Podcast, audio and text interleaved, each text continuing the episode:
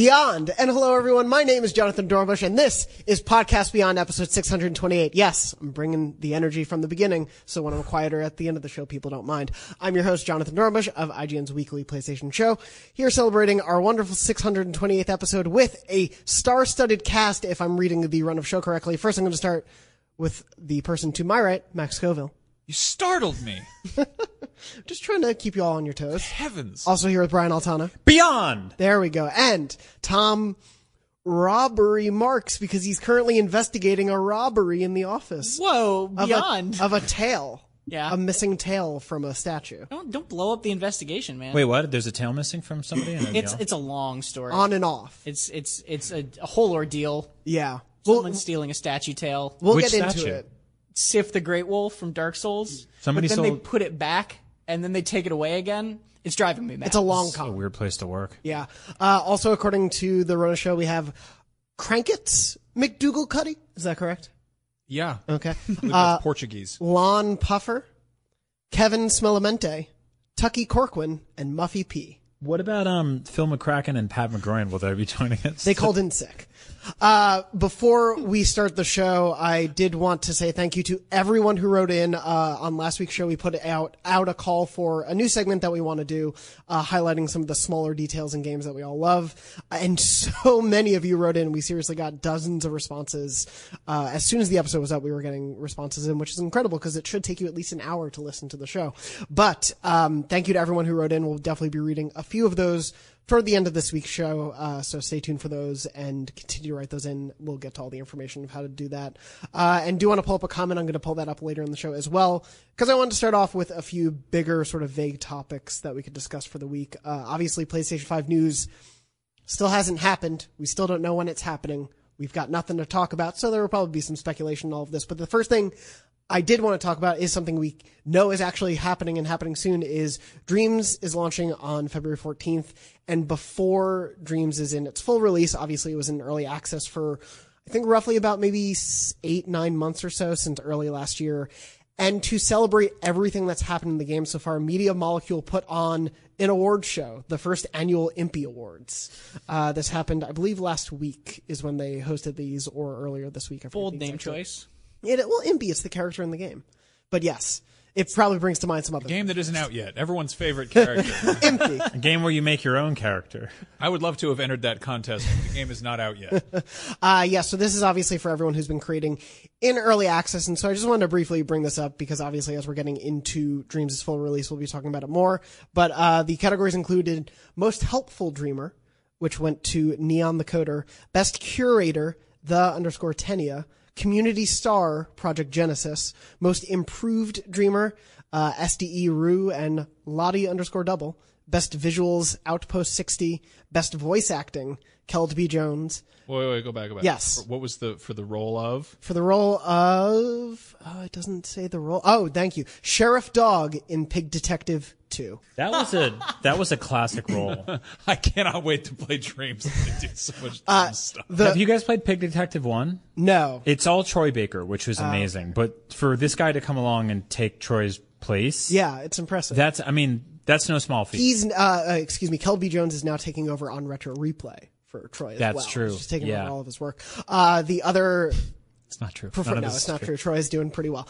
The other things that were nominated there, if I may, the performances where they came from: Opposite Day 5, Computer Voices Collection, Pig Detective Halloween Special, and Witchy Woods. I love Dreams so much. I gotta watch this. Best character was Frederick the Fox from Cody Bear 8383, who beat out Ruckus, Anastasia the Messenger Mage, Roger Whitebeard, and Bo. Amazing that Impy wasn't nominated in the very first awards for best character. Favorite character. I'm still hung up on Opposite Day 5. Would that be? If you watch Opposite Day 1 through 4, you'll understand it. Favorite streamer was Project Genesis. The Awe Award for cutest thing, I guess, is Color with Crayons. Funniest creation, Witchy Woods. Best song, Riviera Daylight. Best sculpture, The Collector 2.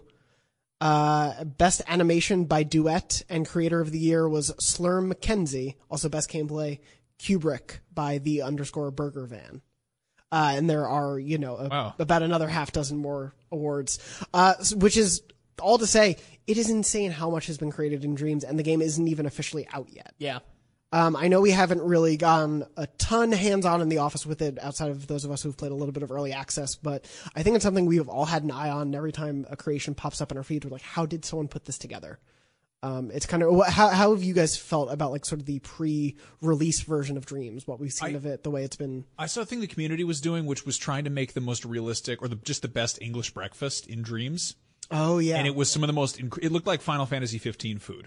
Like, yeah. They had just beans on toast and sausage and bangers and mash and all that stuff. And, so, and what I love about that is it's very art school, where like a teacher comes in and gives an assignment to the class, and then everybody has a different interpretation of it. Like, we got assignments like that all the time in art school, where they would be like, hey, go home and draw the devil. And some people would be like, they draw their dad. Another guy would draw like a literal devil. And then people would draw like, the New York City, and he'd be like, wow, what are you trying to say there? And they'd be like, I'm trying to say that I painted this for a different class, but I'm double dipping. I mean, it makes sense. And that man was me. Did you paint New York City as the devil? Yes. And I passed. And now I'm here. Perfect. Sounds like art school. To make YouTube thumbnails. But no, it is interesting as this thing of, I was thinking about it before we started recording the show. Dreams was announced with the PS4. This has been part of the PS4's life cycle since its reveal. That's insane. In some form or another. And it was all these PS4 or Dreams beta is on the way. Dreams release is on the way. And we kept getting these delay stories. And now it's actually here. This is the first major AAA sort of first party exclusive for the PS4 this year. Yeah. And I was razzing those awards a little bit. But at the same time, I do think it's super cool, A, of Media Molecule to honor its fan base in this way. And the fact that they're really making the effort to not, you know, it's not just like, here's our favorite thing. It's a bunch of different things in some very real categories is very, very cool to me.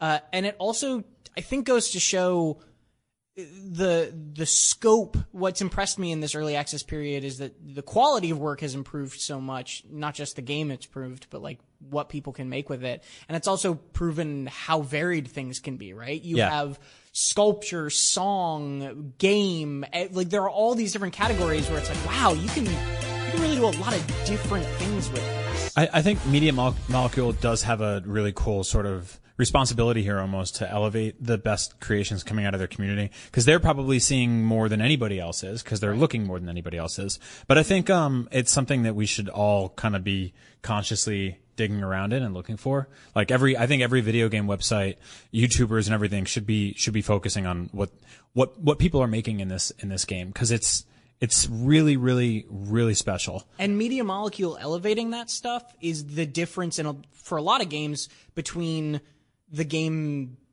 being loved at launch and then just going away and living forever, right? Like developer support like that will give this huge extended life beyond even if just the tools are really great. Mm-hmm. So like we are poking fun at the MPs a little bit, but like this is really cool because it's them talking directly to the community. Yeah. Like this isn't just like cherry picking a bunch of kind of impressive looking creations and being like, here's why you should buy the game when it's out. It's them being like, hey, let's actually give some feedback to people who are really active in the community. The fact that like the third award down is most helpful. Yeah. Mm-hmm. Yeah. And best curated, like to really recognize that people are not just, you know, creating things or you know, ridiculously talented, but also just involved.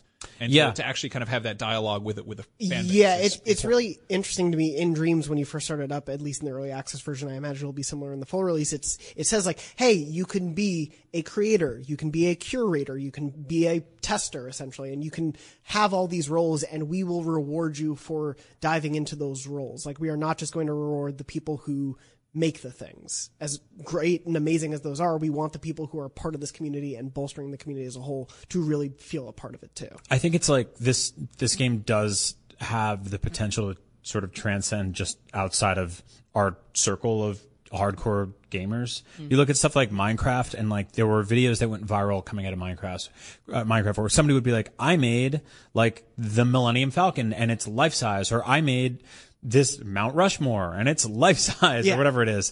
Max and I have worked with publishing companies that have made Minecraft art books that are basically just like original art in those games that they've sent to press and then mailed out to people, and that is a book you can put on your shelf. Yeah. Like I think Dreams has that potential. Oh, absolutely. Especially with the fact that it can be, here's an album I produced in Dreams, here's a series of short videos I made, here's a TV show I made in Dreams. There's so much potential there, and seeing how Media Molecule continues to bolster that, I think the community stuff that they do, not just with the MPs, but like week by week, I follow a bunch of the team there and people like John Beach and Abby Happy, who we had on the show last year, and so many other people as part of the team are constantly interacting with fans, answering questions, being like, oh, you made an awesome thing. I didn't know you could do that in the game. I'm going to now try making something because I saw what you did. And it's just this amazing fan feedback loop that I think is unlike most games we see these days. Of course, we're going to try to be covering more Dreams as we get especially closer to launch and everything. There's a great piece recently up from Simon Carty from the UK team, if you haven't read that, basically about his being bad at Dreams is still fun. And sort of the process of not being the best creator, but still having a really enjoyable time with it is he was really getting into it. Yeah, he tried to make a volcano. Yeah. It's absolutely worth reading his experiences with it so far, and I think we're definitely going to dip into that sort of storytelling with Dreams. And from the community itself, obviously, we've highlighted Dan Kuhl from the Facebook Podcast Beyond group, who made a PS5 Dream concept console design that then a bunch of random fan sites picked up as leaks of the PS5. No. Yeah, so many. Dan, it was funny because I was following it in the Facebook feed, had the funniest 24 hours after I posted his screenshots on IGN, because so many sites would just pick it up and be like, is this the PS5? It could be. It looks pretty real. And it was didn't they read the art? No, they didn't read. No, they didn't read. Well, what's funny is got to read the articles, guys. His creation has his name and his company's name on it. We don't know if the PS5 won't have Dan Kuhl's name and company. It's true. It's going to be really weird for him if they reveal that thing and it just says like Dan Kuhl in the corner. Yeah. And they're like, why does it say that? And they're like, no, it's just like an FCC thing. Ignore it. Yeah, don't worry about that. To be fair, that's a really good name to put on a thing. Dan Kuhl. Yeah. Dan Kuhl's a cool name. Yeah. The Dan cooling vents on the PS5. Mm-hmm. Yeah, they really got the job done. Speaking of the PS5, I want to talk a little bit speculatively about the PS5 because since we last met and convened for the meeting of the Podcast Beyond, not really much PS5 news has happened. We're still waiting. We're still waiting for something. But one of the things that I keep seeing pop up and I thought we could address a little bit, though we're not necessarily writing about on IGN, is this the strong belief that on February 5th, PlayStation will be revealing the PS5 at a reveal event because people keep saying on February 5th, there will be a PS5 reveal event.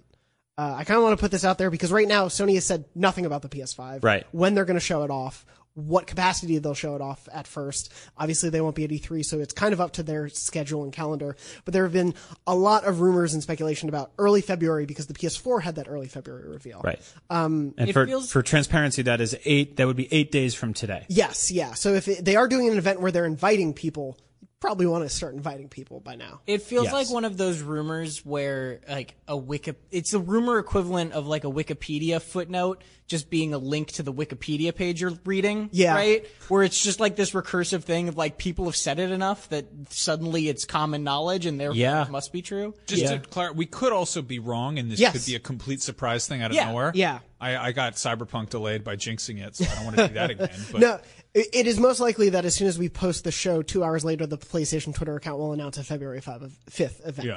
But as of right now, that's not happening. And really, Sony can dictate whenever they want to show us anything about the console. Right. Because their information so far has been a CES reveal of a logo, interviews with Wired, and a couple PlayStation blog posts. If there was any kind of event happening, somebody would have inevitably taken a photo of an invitation or something and been like, Jeff Keighley. Yeah, exactly. Yeah, we're going to get those tweets whenever there is an event. We'll start seeing people take photos of their invitation. But I wanted to bring this up to ask, do you want an event in February? We were all talking about this on the show for a while before the E3 announcement of we assume they're going to do something in February because it just makes sense to sort of follow the same pattern.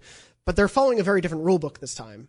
And they're playing it close to the chest. So. I will say I'm sure all of us have worked events or trips or preview things where the turnaround time is this quick? Yes. Where you kind of come in on a Monday and they're like, what are you doing on Friday? And you're like, I don't know. And they're like, Brussels? That happens. But, I don't think it's happening that soon, but I do think it's happening in February. Okay. I think something is happening in February. Yeah. And I don't know what. I don't think it's going to be, I think it's going to be like a Series X style rollout where we'll get probably a little bit more information than that. Mm-hmm.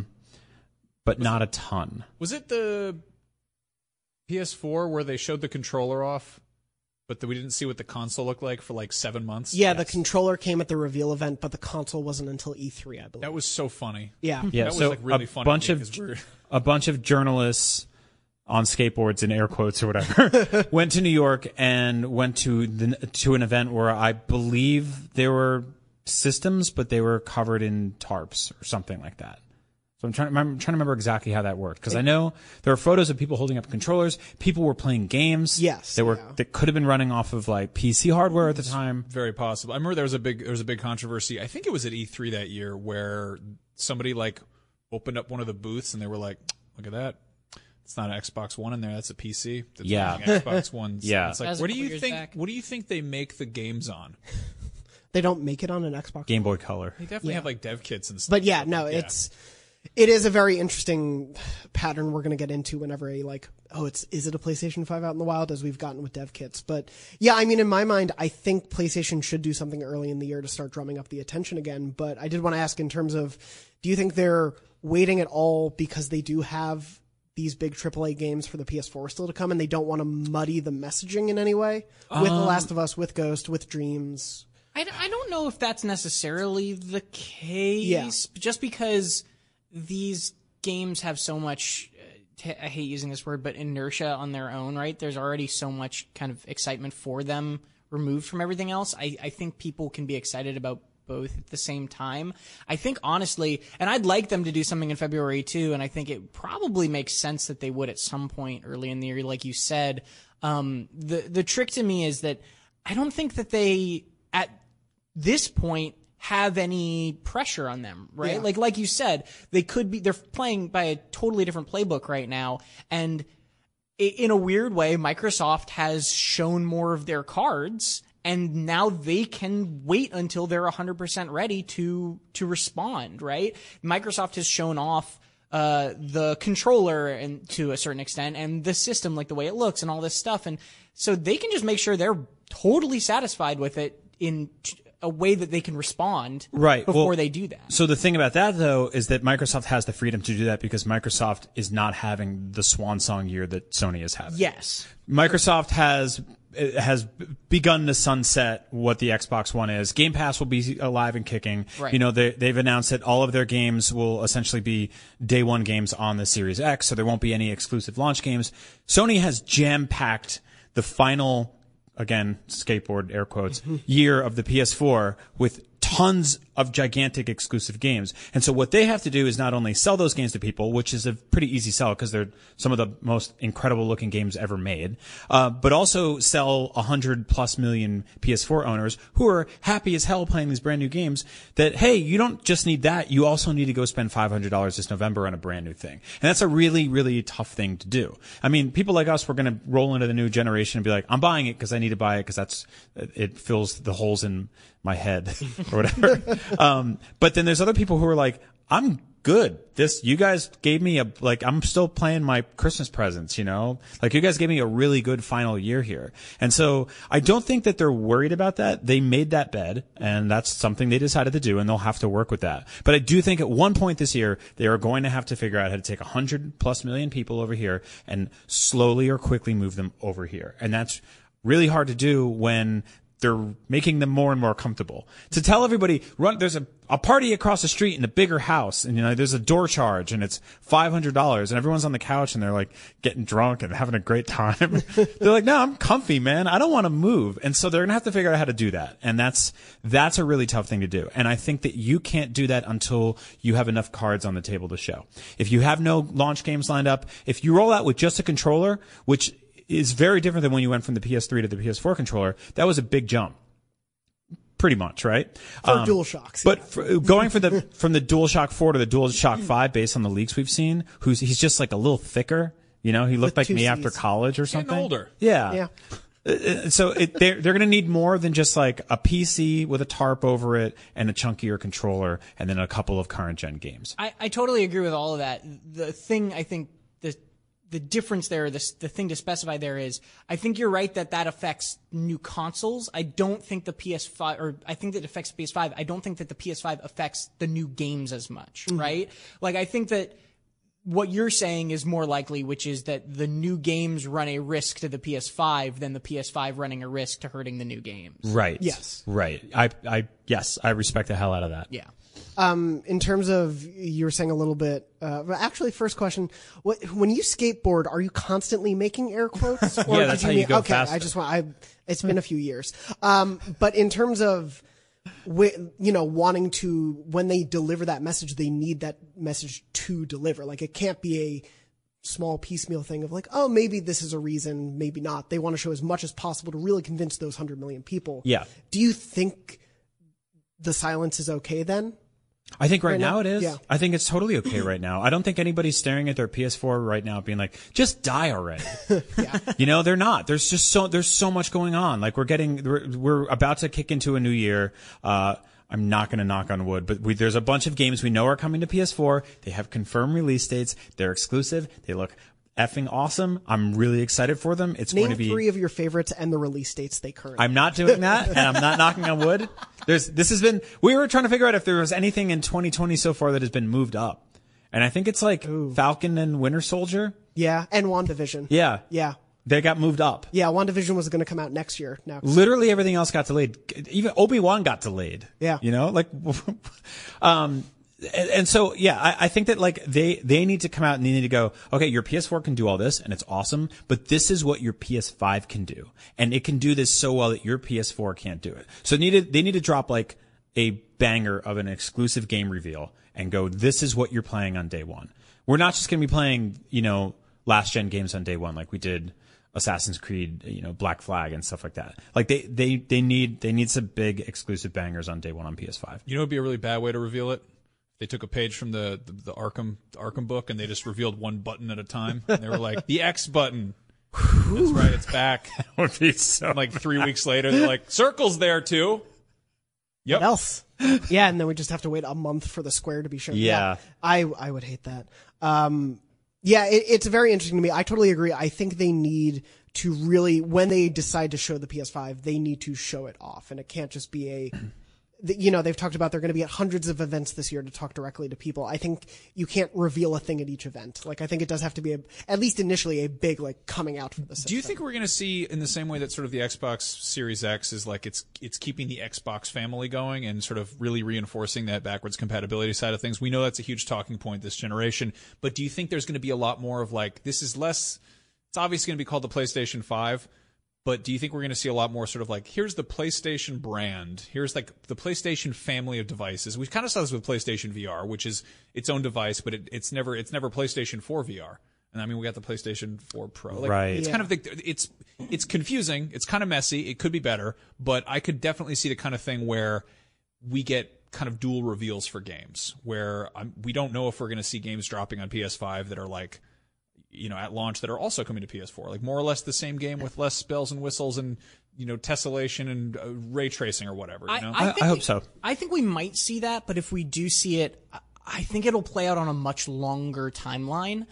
Xbox and Microsoft did that with Xbox, right? It stopped being a game console name, and now Xbox is just their brand of game things, and it's on PC and Xbox One, and kind of everything is just under the Xbox flag. I could totally see Sony doing that with PlayStation, especially as they start doing things like Horizon on PC, right? Is the rumor currently. Or is the rumor, yeah. And, like, if they start kind of moving that direction of, let's get a little more platform agnostic, bring things to PC or whatever have you, which I'm not advocating for. I'm just saying if they decide to do that, they could be trying to play that game. But I don't think that's a thing that will start in holiday 2020. So the thing is, and again, and I don't want to keep dunking on Microsoft here, but Microsoft is doing that because they have to. Yeah. Because they spent the last how many years coming up with bizarre, borderline, just incredibly cumbersome naming conventions for things like the 360, right, and then followed by the One, and then the One S, and the One X, and now the Series X,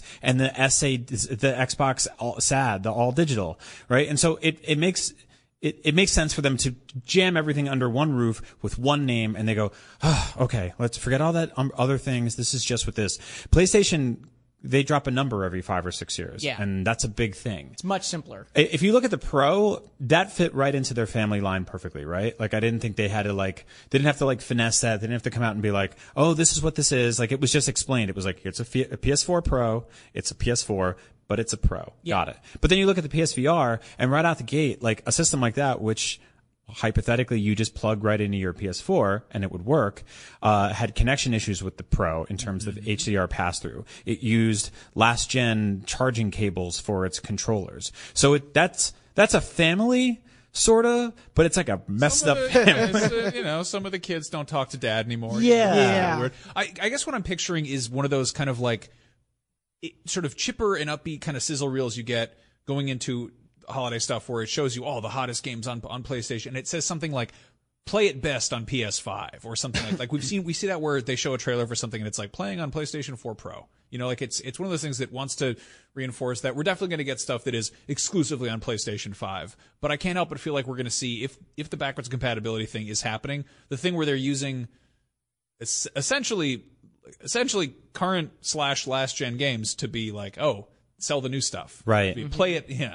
I think we'll absolutely see that. And excuse me, a little bit to Tom's point, I do think we're going to see a broadening of like PlayStation as their brand. And so they are going to be okay marketing a game for PS4 and PS4 Pro and PS5 at the initial bit of the launch, especially as they try to, in a different way, or at least in a different impetus, get people into wanting to play on PlayStation. Because if they are moving things to PC, they will want people to play PlayStation games on PC, but eventually come back to the PS5. Yeah.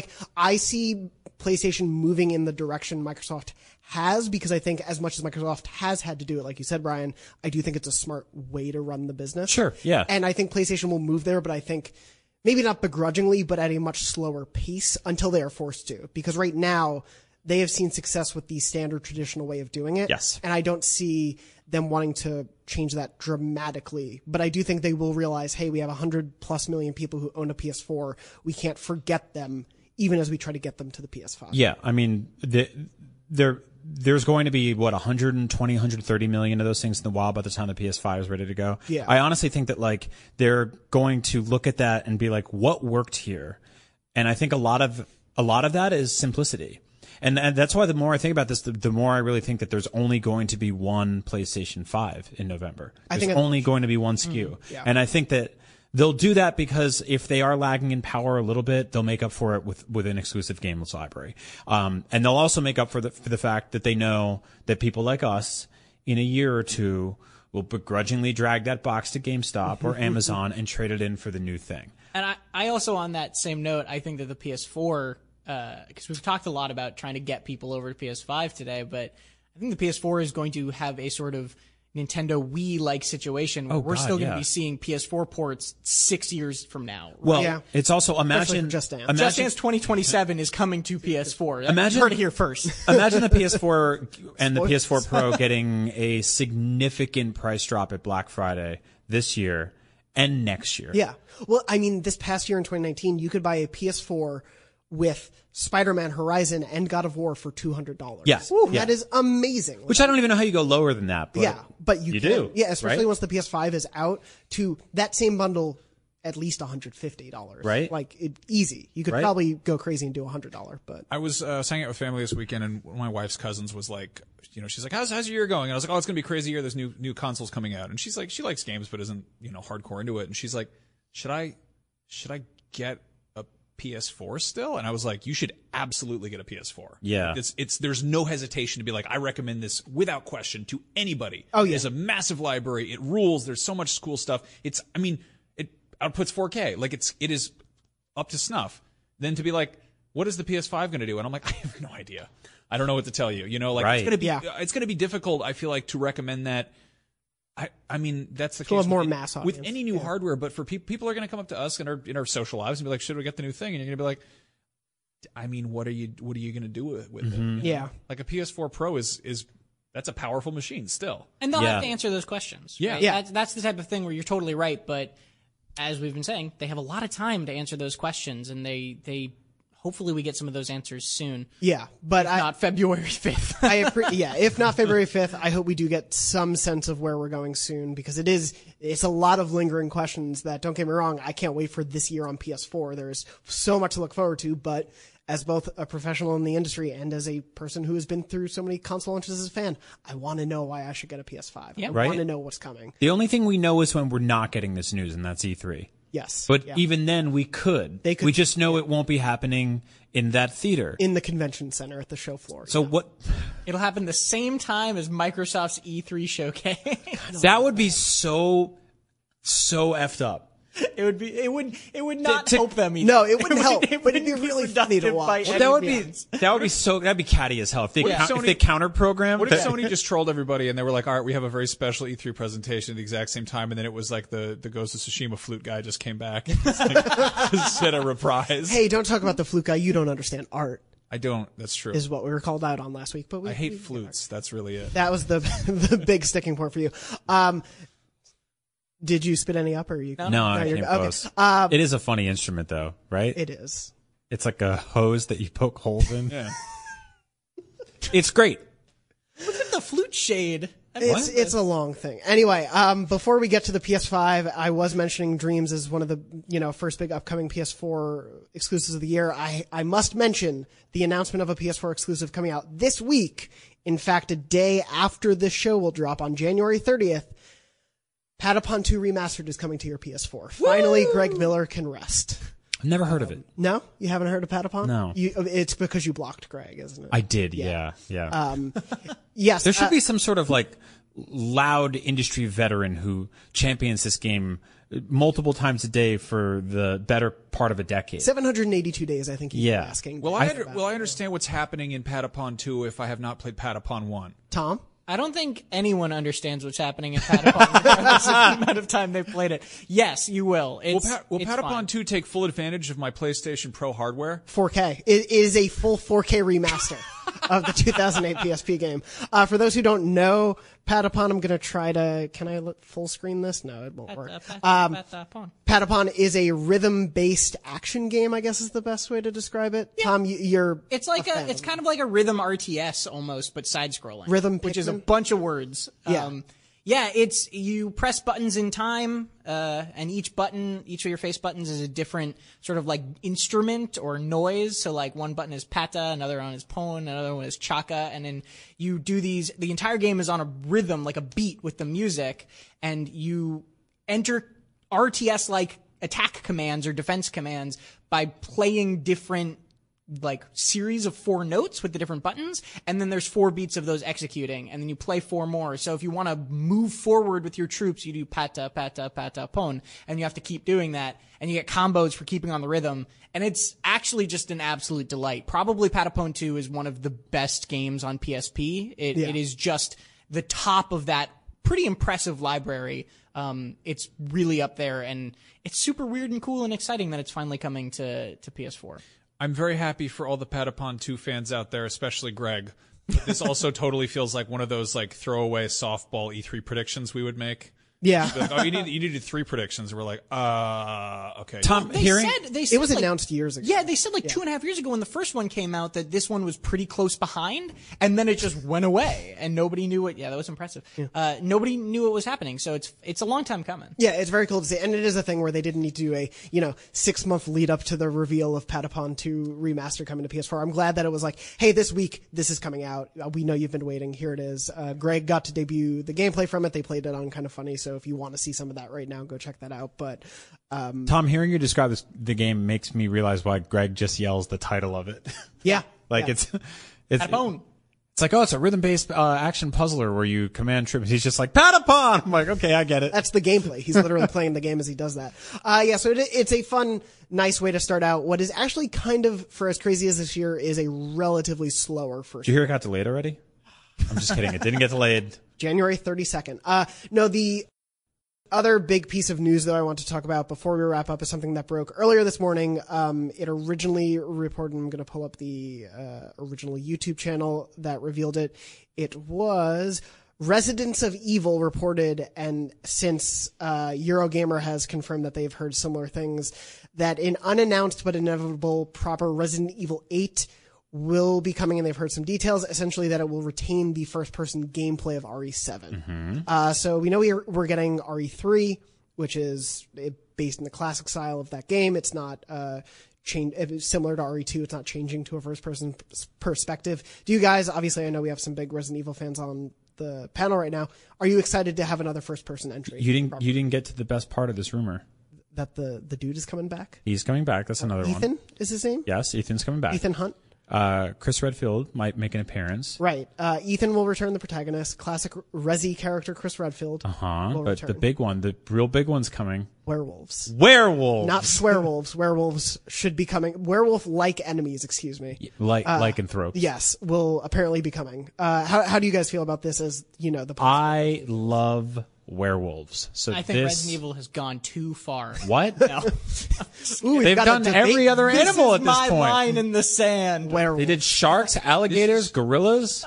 So I'm birds, plants. I don't like spiders, scary rustic old farmhouses. So I was too cowardly for the 7. But this sounds great. It also suggests we'll see werewolf-like enemies, proper zombies, and a female apparition who chases you through castle and village environments. Max, that sounds like ghosts and goblins. Give yourself some credit. It sounds like horse apples. When Resident Evil 7 came out, you had watched maybe 3 horror movies and pissed your pants through all of them. Since then, you've watched tons of horror movies. You've beaten Resident Evil 2. You've beaten Resident Evil 4. You're playing through Bloodborne. I think you're not afraid anymore. I don't like that stew. They got that stew on the table. Oh, in the kitchen? That is disgusting. It was awful. Have you ever looked in that pot in VR? You want to throw up in there. It's disgusting. I could not play that game in VR because I was too... I've heard, like, horror stories. I should probably go back and mess with it. Welcome to the family, son. I don't know. That's a great game. Yeah, the first 2/3 are a great game. Yes, the first 2/3, and then the muddy buddies start coming out of the ceiling, and you got to fight them on a boat or something. The end of that game really could have used werewolves. Everything I know about that game is like sort of mostly we did like one let's play, and then stuff that I've overheard you talking about. I'm like, yeah, I got the gist of it, I guess. No, you got it. Yeah, it is genuinely like one of the scariest games, especially for those early portions that I've played in a long time, and is great. And as someone who is a relatively nascent fan of the RE series, I've only played a couple pretty recently. I really liked RE7's direction. Would love where they could continue taking it, especially with the track record of 2 and what we've seen of 3 so far. It feels like they're on a bit of a roll with the series currently. That game handles claustrophobia incredibly well. 7? Yeah. In terms of like locking you in a contained space and making you fight someone to the death or survive. Yeah. There's a boss fight in that game in like a 10-foot by 8-foot garage where a guy's driving a car in a circle. Yeah. Like, that game kicks ass. Yeah.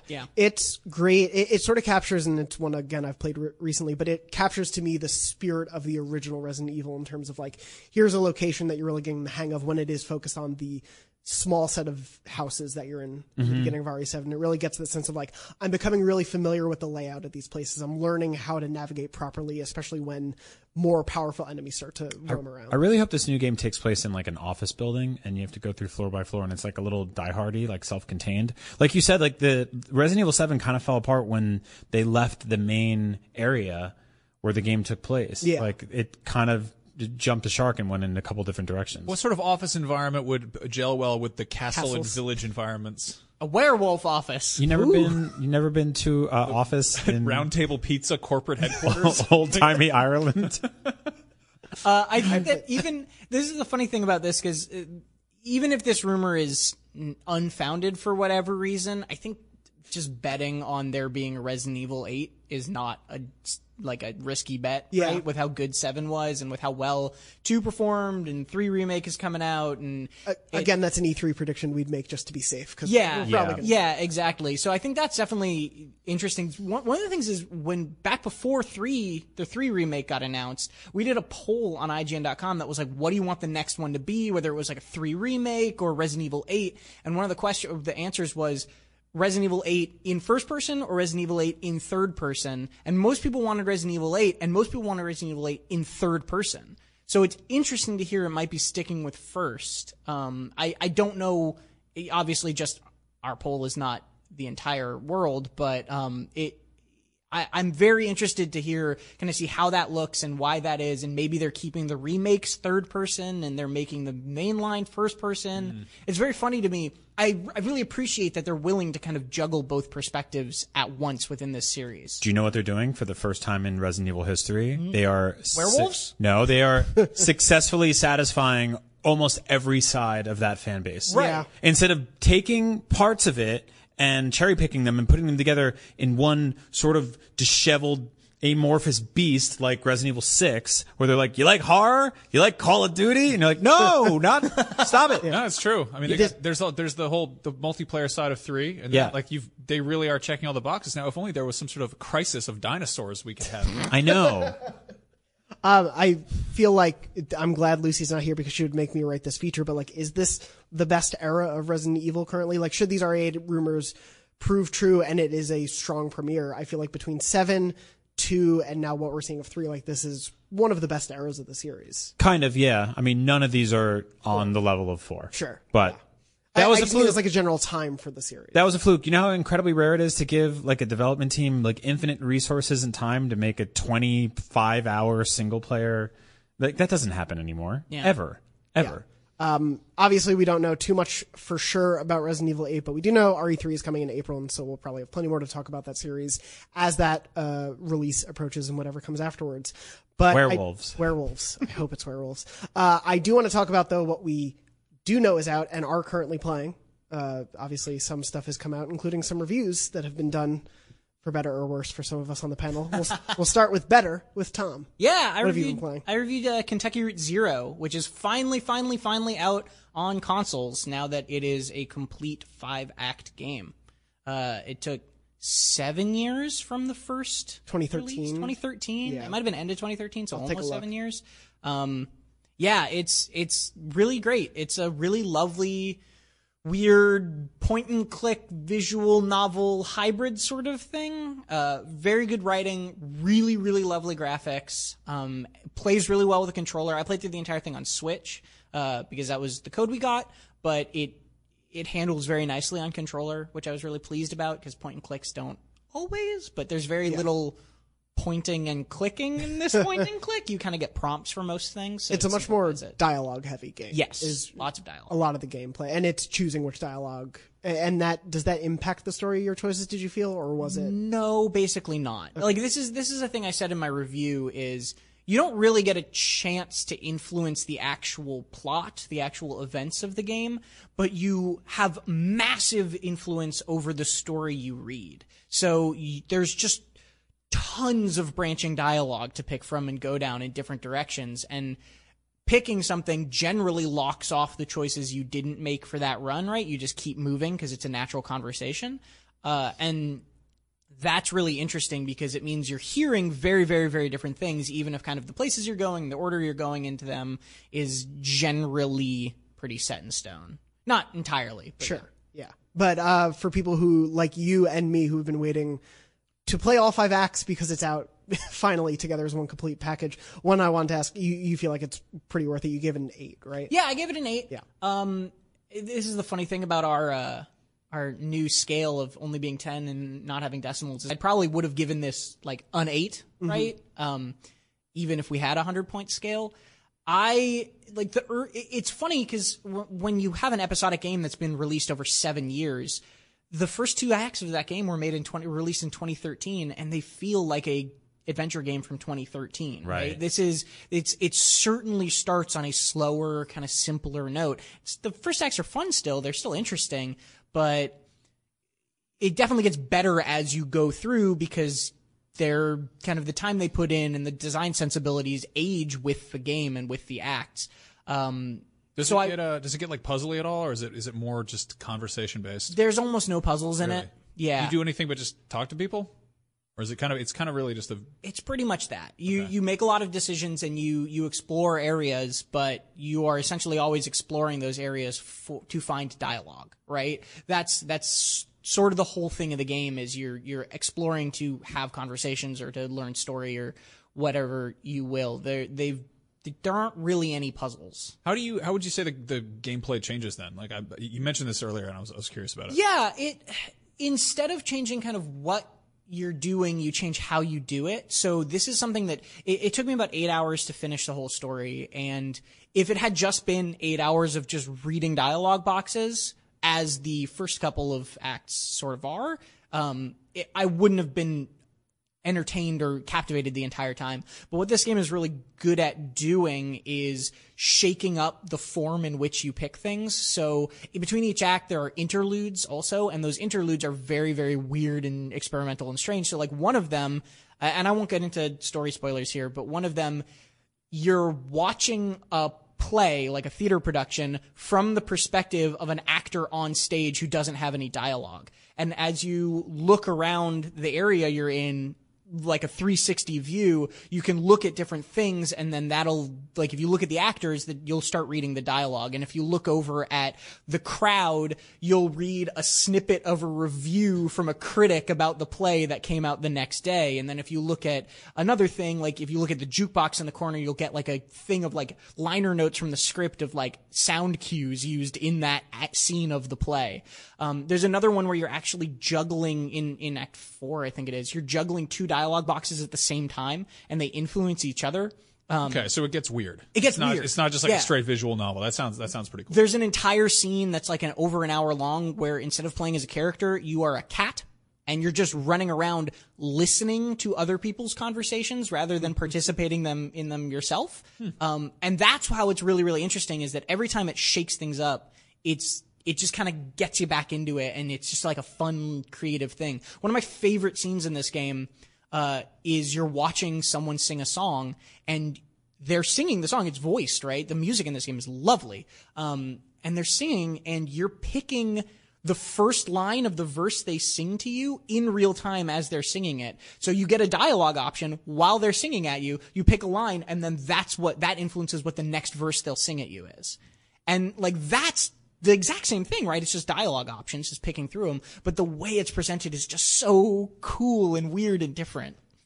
That's awesome. Yeah, it's really a lovely thing. It sounds like a really fascinating thing that I've heard so much praise for over the years in the way that approaches story. And I'm glad you liked it as someone who just jumped in right now as well. Yeah. That's going to be my experience. Not without its bumps. It's rocky here and there, but the pacing can kind of like suffer at times, because there's moments where you'll like meet a character randomly in a gas station, and you'll like just talk to them casually, and then they'll just like tell you their whole life story, and you have a dialogue tree with them where you like, no human being would do that sort of thing, right? Like, it's a lot of that. I don't know. I've met some people at gas stations who just kind of, go.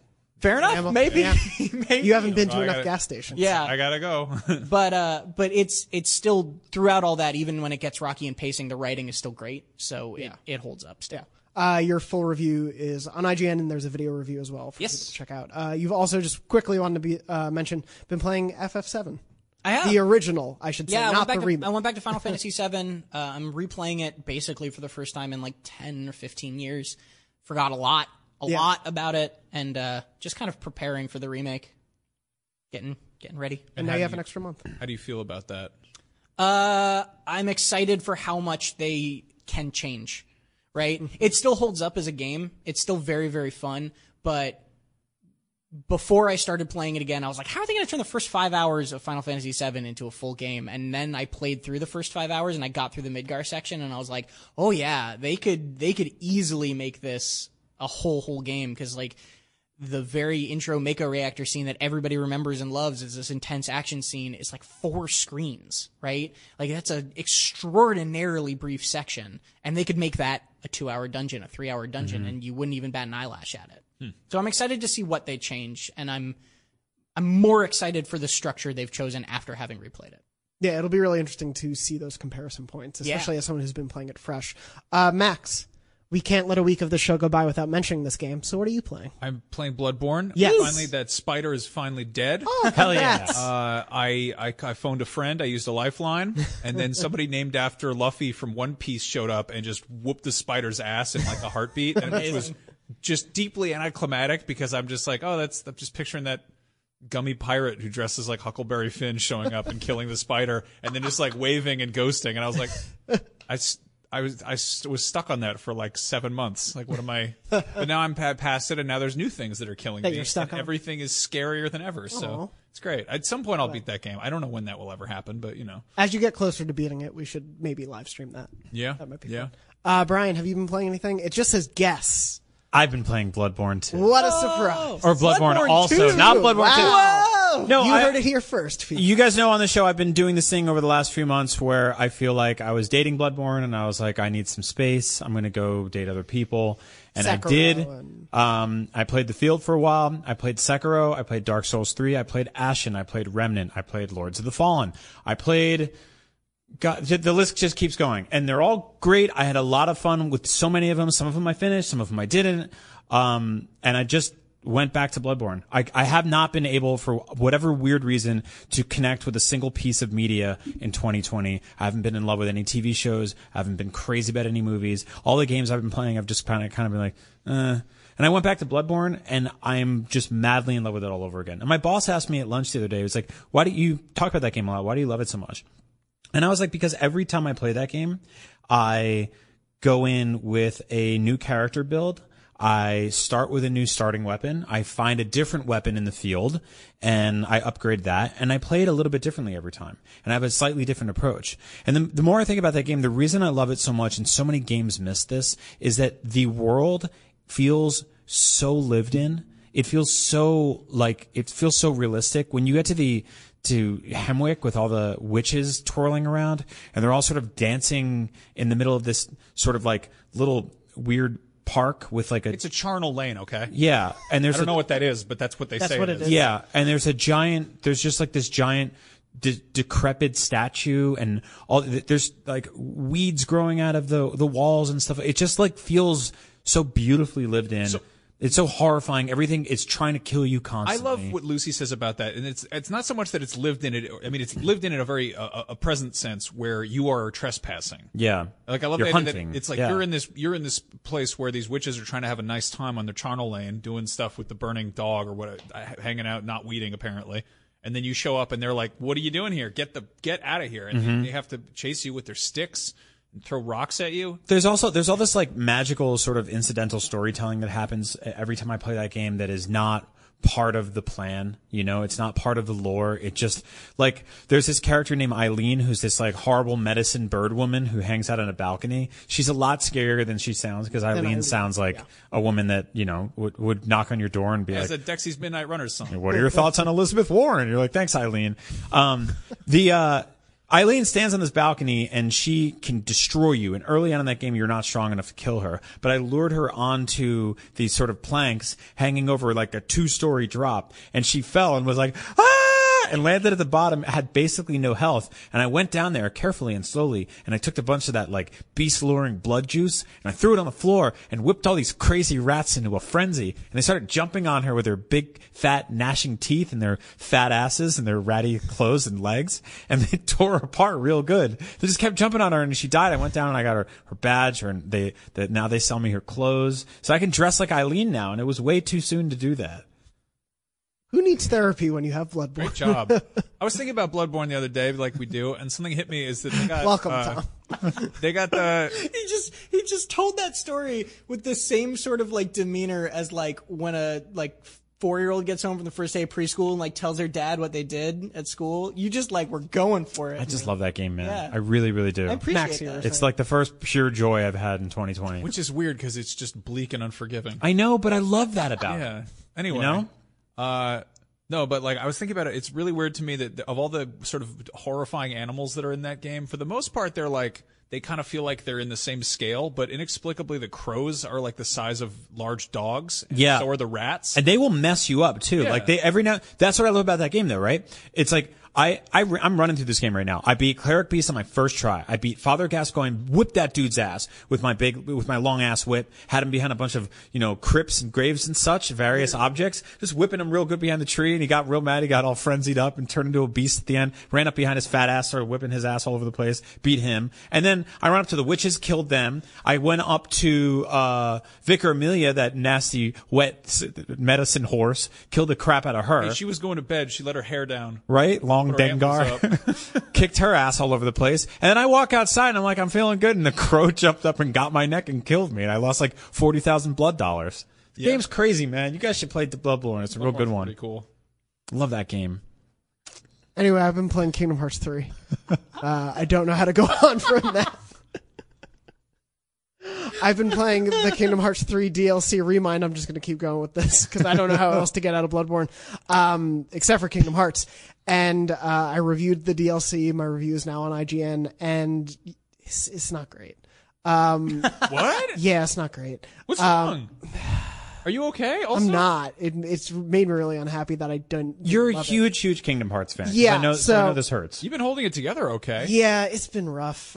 So the Kingdom Hearts 3 Remind DLC is a very, very weird package. And Tom has read and edited my review, so he knows a bit of what I'll say. But essentially, there are like two main halves to it. The first half is a very story-based 4 to 5, maybe hour experience that is mostly cutscenes that fills in some of the gaps of the climax of the base game story by sending you through it. I don't want to like spoil any of the story stuff, but essentially send you back through all of that experience with some new twist to the story that fills in things you may not have learned the original time through. The problem is most of that time you are just replaying the end of the game. There are occasionally like new cutscenes that show a new character interaction or two, but they were never things that I was like demanding for as someone who has played all of these games and been a fan for 20 years. It wasn't anything that like really satisfied me or really changed or made more complex my understanding of this world. Like it didn't really add anything to it on a story level for me. And then the gameplay is essentially largely retreads of the boss battles at the end of the game, where you can either replay as Sora or replay as one of the other characters present in those battles who you didn't get to play as the base game. So wait a minute, they resold the ending to the last game? But with some new cutscenes and little bits of new gameplay, but really doesn't add much. Is it presented as like an entirely new thing? Or yes, it is. Okay. There is like a story setup to why you are going through all of it again, but it doesn't really feel impactful. Like it doesn't really matter to me as someone who has genuine like hanging plot threads from that game that I want to know so much more about. This DLC doesn't address those. It doesn't really, in a substantive way, it like winks at those things, but doesn't really satisfy them. And then once you beat that episode, you have to beat that bit to then get to the second half, which is a series of 13 boss battles that takes characters from the games that you fought before and just makes them the hardest they've ever been. Like these are some of the most difficult boss battles in any Kingdom Hearts game. Some of them probably are the most difficult. I can't say one for one on some of them, but you can't really tackle these bosses unless you're above level 90. There's a max of level 99. If you're below level 90 and don't have the ultimate weapon, the best Keyblade in the game, you don't really have much of a hope of fighting these things. So it's for a very narrow place. Well, there's your Bloodborne connections. So. Yeah. For context, you finished the base game at like 50? Like 70. 70. So okay. Everything, and the problem is, I did a little bit of level grinding to be able to beat some of these bosses. I've beaten about 4 or so right now, maybe 5 by the time this episode goes up, but they are so orders of magnitude more difficult than anything else in the game. So it is a fun challenge to overcome. Like I was really excited each time I beat one. But because there's nothing else like them in the game, the only way to learn how to beat them is to just fight them. There is nothing else in the game that even comes close to how difficult they are by like nearly double. They're at least doubly as hard as anything else in the game. And so you might be beating your head against a wall because you're like, I don't know how to beat this. And it might just be because you're not level 99 yet. And then even then there are bosses who learn how to be able to break your guard, who can just stop time and wail on you constantly. You have to play much differently than you do almost the rest of the game. And it's cool that that's added, but it's hard to get into because there's nothing else that leads you there. Right. And so I have had fun with some of these boss battles, but questioned their inclusion in this way and wish there was a little bit more that bridged the gap on a difficulty level. Stupid question. Is there a New Game Plus in Kingdom Hearts?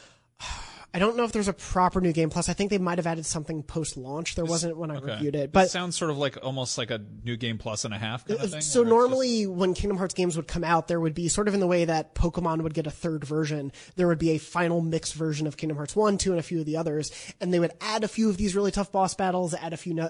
They were essentially New Game Pluses that you would buy. So this sort of takes the place of that. But because you're playing it, for me, for example, playing it a year after I beat the game, it feels really disjointed. It doesn't really add much to the experience that I was looking for it to add.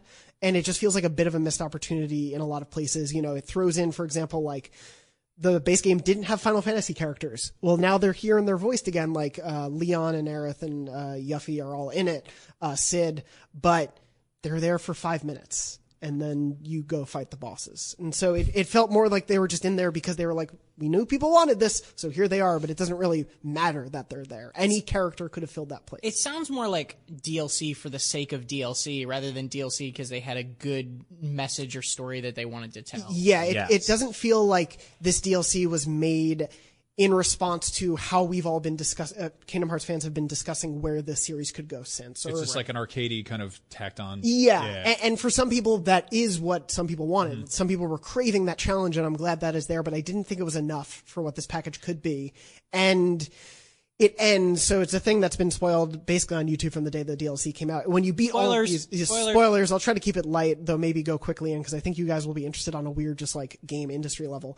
There is a secret video that comes at the end of this, so full-on spoilers for the Kingdom Hearts 3 Remind DLC. It's hard not to talk about without it. I will get back to the show non-spoilery after this.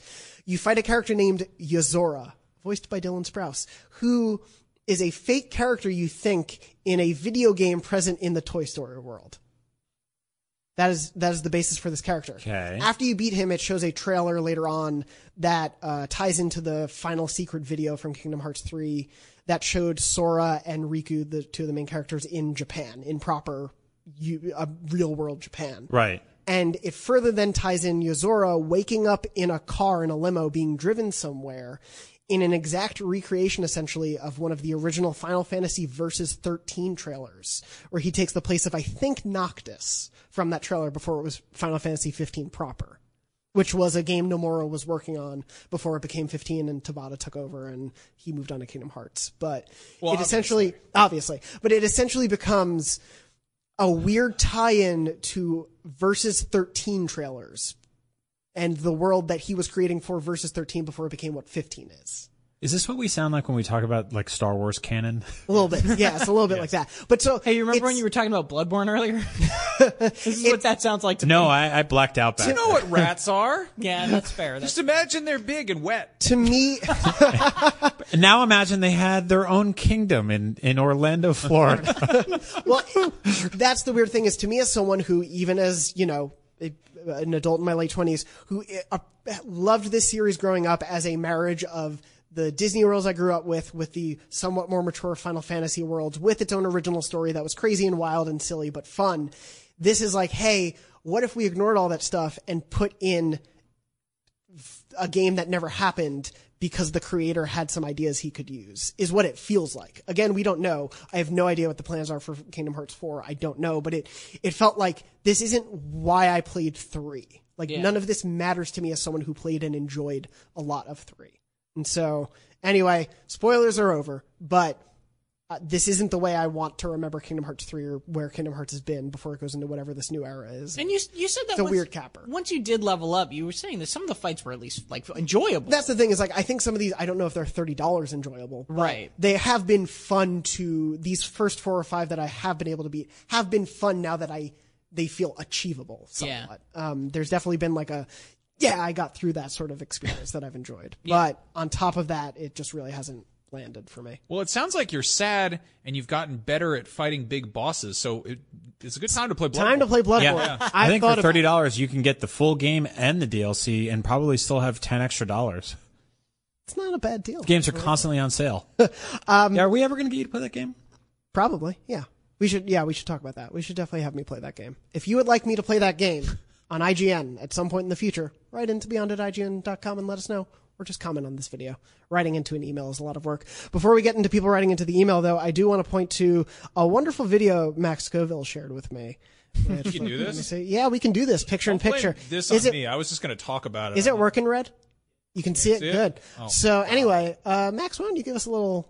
So I was digging around, and I found out in the Japanese version of Crash Bandicoot, this is not like a deep, dark secret or anything, a lot of people don't know about this. There is a secret button combo that can be done on one of the menus that pulls up one of the most horrifying live-action music videos ever, which has Crash Bandicoot sort of flouncing around in what appears to be a greenhouse. If the music is playing, I apologize. He jumps into a spin attack. An abandoned place, yes, yes, yes. I also found out in the Japanese version of Crash Bandicoot, they're not called Wumpa Fruit, they're just called apples. And then that's a mango. Crash Bandicoot is at a, he's at a, no, it's an apple. That was a mango, very clearly. That's a Wumpa Fruit. Well, then he does a lot of air humping, and he's with a woman in like an evening gown. They were eating apples at like a restaurant together. And I bet. Just, he starts dancing a bunch. He's in some kind of a cactus garden. And it keeps going, and it gets... Somehow, it gets even weirder, and in the next scene, he's on vacation with, like, a bottle of what I think is sake, but it has an arrow pointing to it, and it says, it's just apple juice. But then if you get to the very end of the video, this is after he has jumped into a swimming pool with his, with all his clothes on, just, you know, just normally, and to get on one of those, like, hoverboard, boat board things, waterboard, whatever. And he jumps on it, fully clothed, gets all wet and stuff. At the very end, for some reason, there's a very short clip of him. It's like four frames. In the pool with a plastic bag over his head. That's it. That's just in the video. Yeah, but also he dances with both the women, so they're clearly like they're different women. So he's this like philanderer who also suffocates himself in the pool and is he choking himself? Drinks a bunch, and then it's just for your birthday, sing a song. It's very weird. Everyone should go watch it. It's very funny. It's an odd one. Yeah, you can find that on YouTube. I just want to bring that up because, yeah, I really want a new Crash Bandicoot, and this is what I have in the meantime. Also, I did some. I'll talk about more Crash Bandicoot stuff next week. I found out some other stuff that's pretty upsetting. Let us know in the comments what is the most confusing thing: Bloodborne lore, Kingdom Hearts lore, that Crash Bandicoot commercial. It's gotta be Crash Bandicoot trying to suffocate himself with a plastic bag in a pool. That is one of the worst things. I've seen. That's up there. I can't explain. I'm sorry, you guys, there's some weird Bloodborne bosses, but that is up there. Yeah. It sounds like a Bloodborne boss. Yeah, right? Crash Bandicoot in a wet bag. Yeah. To move on from that to happier territory, I did want to, as we're wrapping up the show, jump into Memory Card, which is, of course, our weekly segment where you, the viewers and listeners at home, write in with your stories of your PlayStation gaming life, whether they be happy, sad, weird, funny, odd, whatever. We'll read them on the show every week. Write in to beyond@ign.com if you want to share yours. Please write the subject line Memory Card, or I'll miss them when I search in my email. This one, it actually came in a little earlier today as we were recording, comes from Adam. Adam wrote in and said, "Hey guys, I've listened to every episode of Beyond, but I have a confession to make. I haven't owned a PlayStation since the PS1. He wrote in last year about never getting to finish FF7, actually, about that.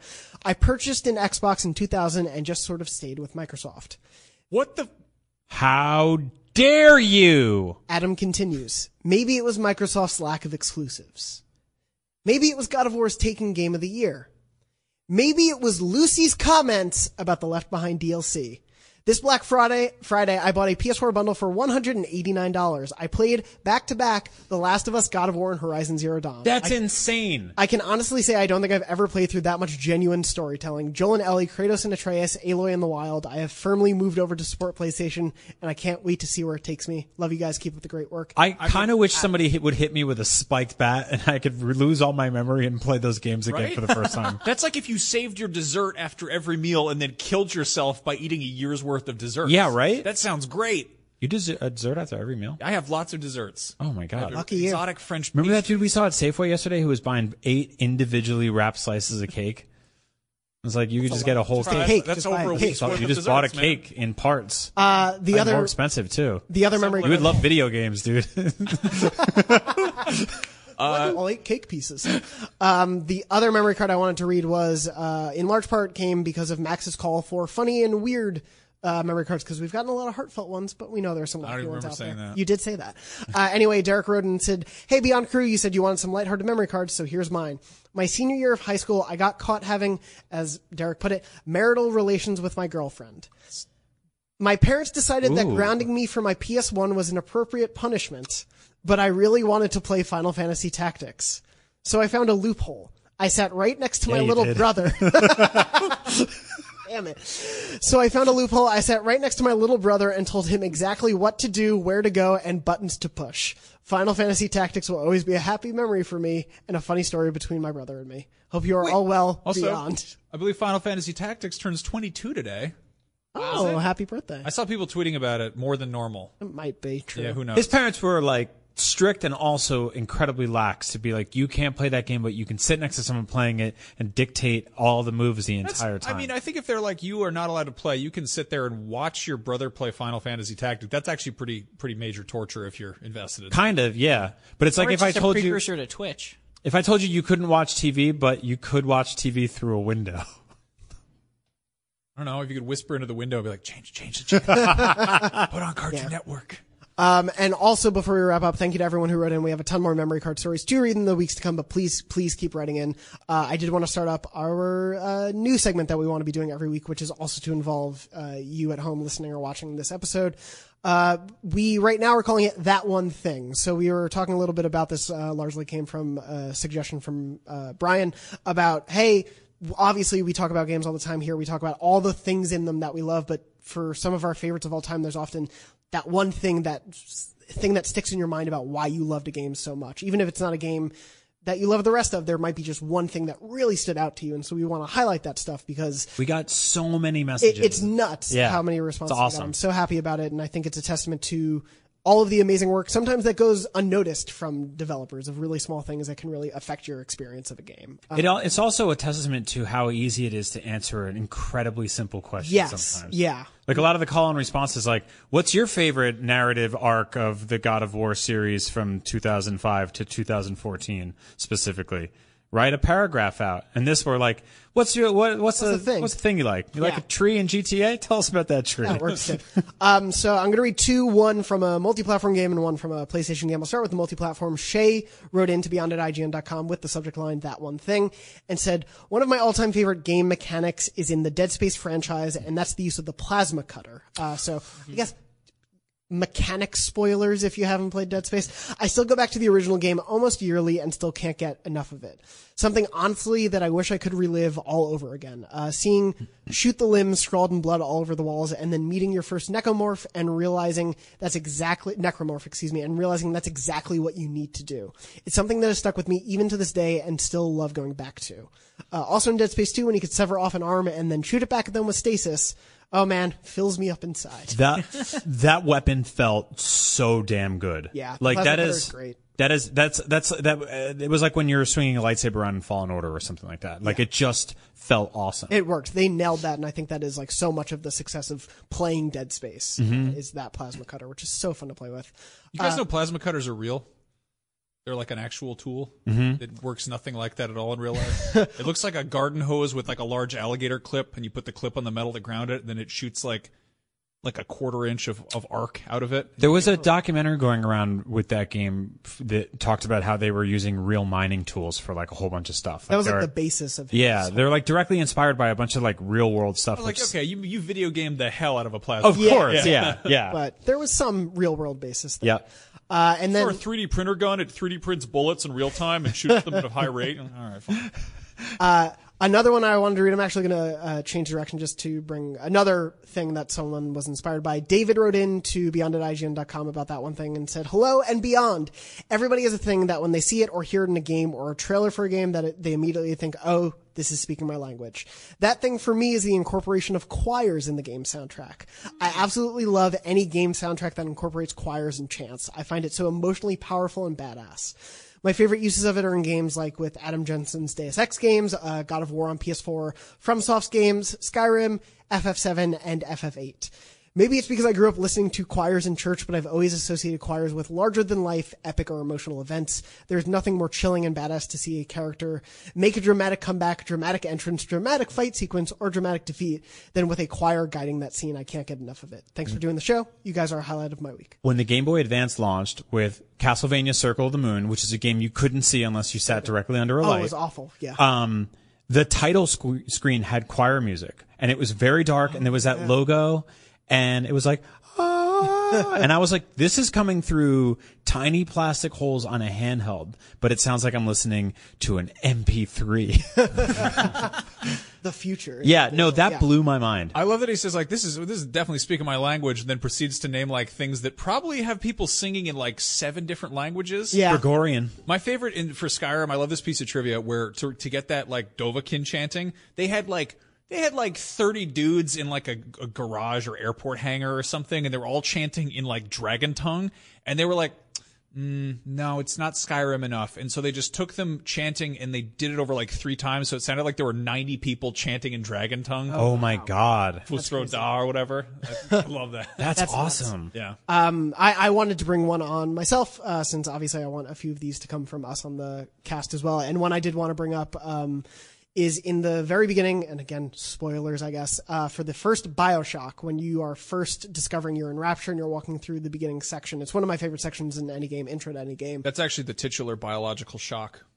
When you first appear, that shock. Gasp. Well, no, it is my first shock in the game, I guess, for lack of a worse pun, is there's this moment when you're approaching a hallway and you see a woman standing next to a baby carriage and she's speaking to the baby, and it's quiet otherwise, and it's dark and it's moody, and the her shadow is being projected on the wall, and that's the first thing you see is the shadow.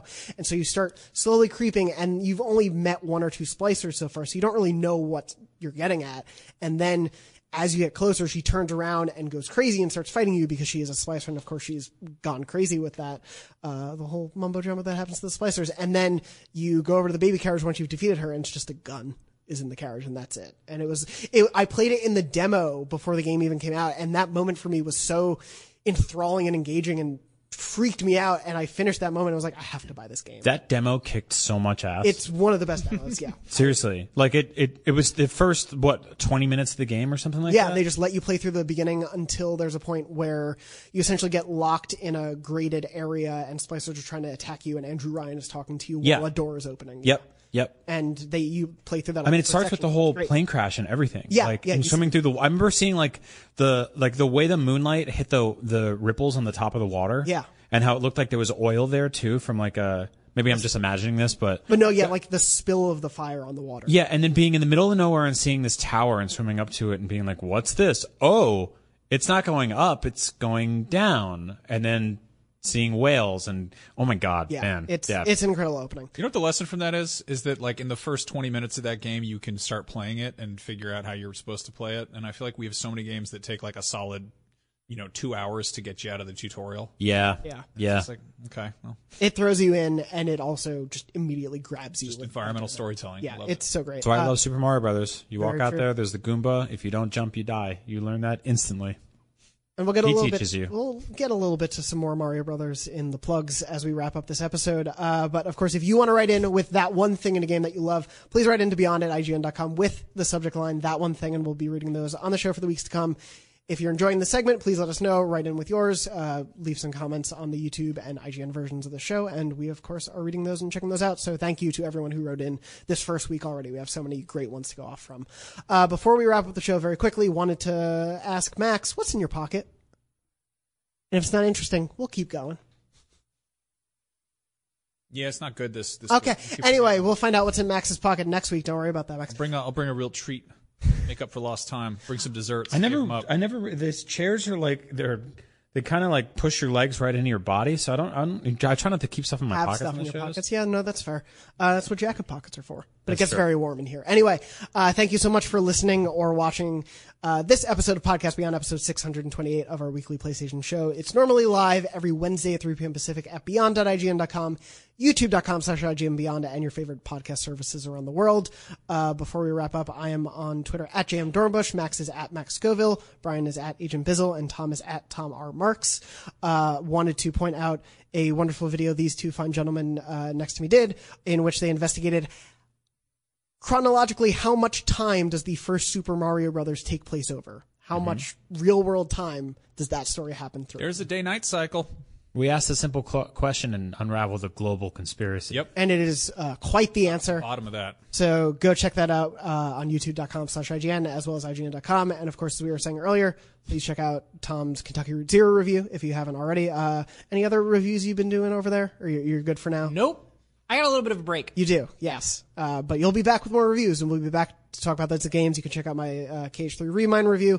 And also, if you haven't checked out a new series I've been hosting called Power Ranking, where each week we take a fan-voted poll from the IGN YouTube community and all across our social feeds and make a ranking based on all of your votes and then make silly, wacky jokes this week. Kalila, one of our editors, did an amazing edit for a fake game that you should definitely check out. Anyway, thank you so much for listening and or to watching this episode. And as always, Beyond. Beyond. Beyond. Go check out that live-action Crash Bandicoot music video. Just make sure there's no parents over your shoulder because they're going to be suspicious. Beyond.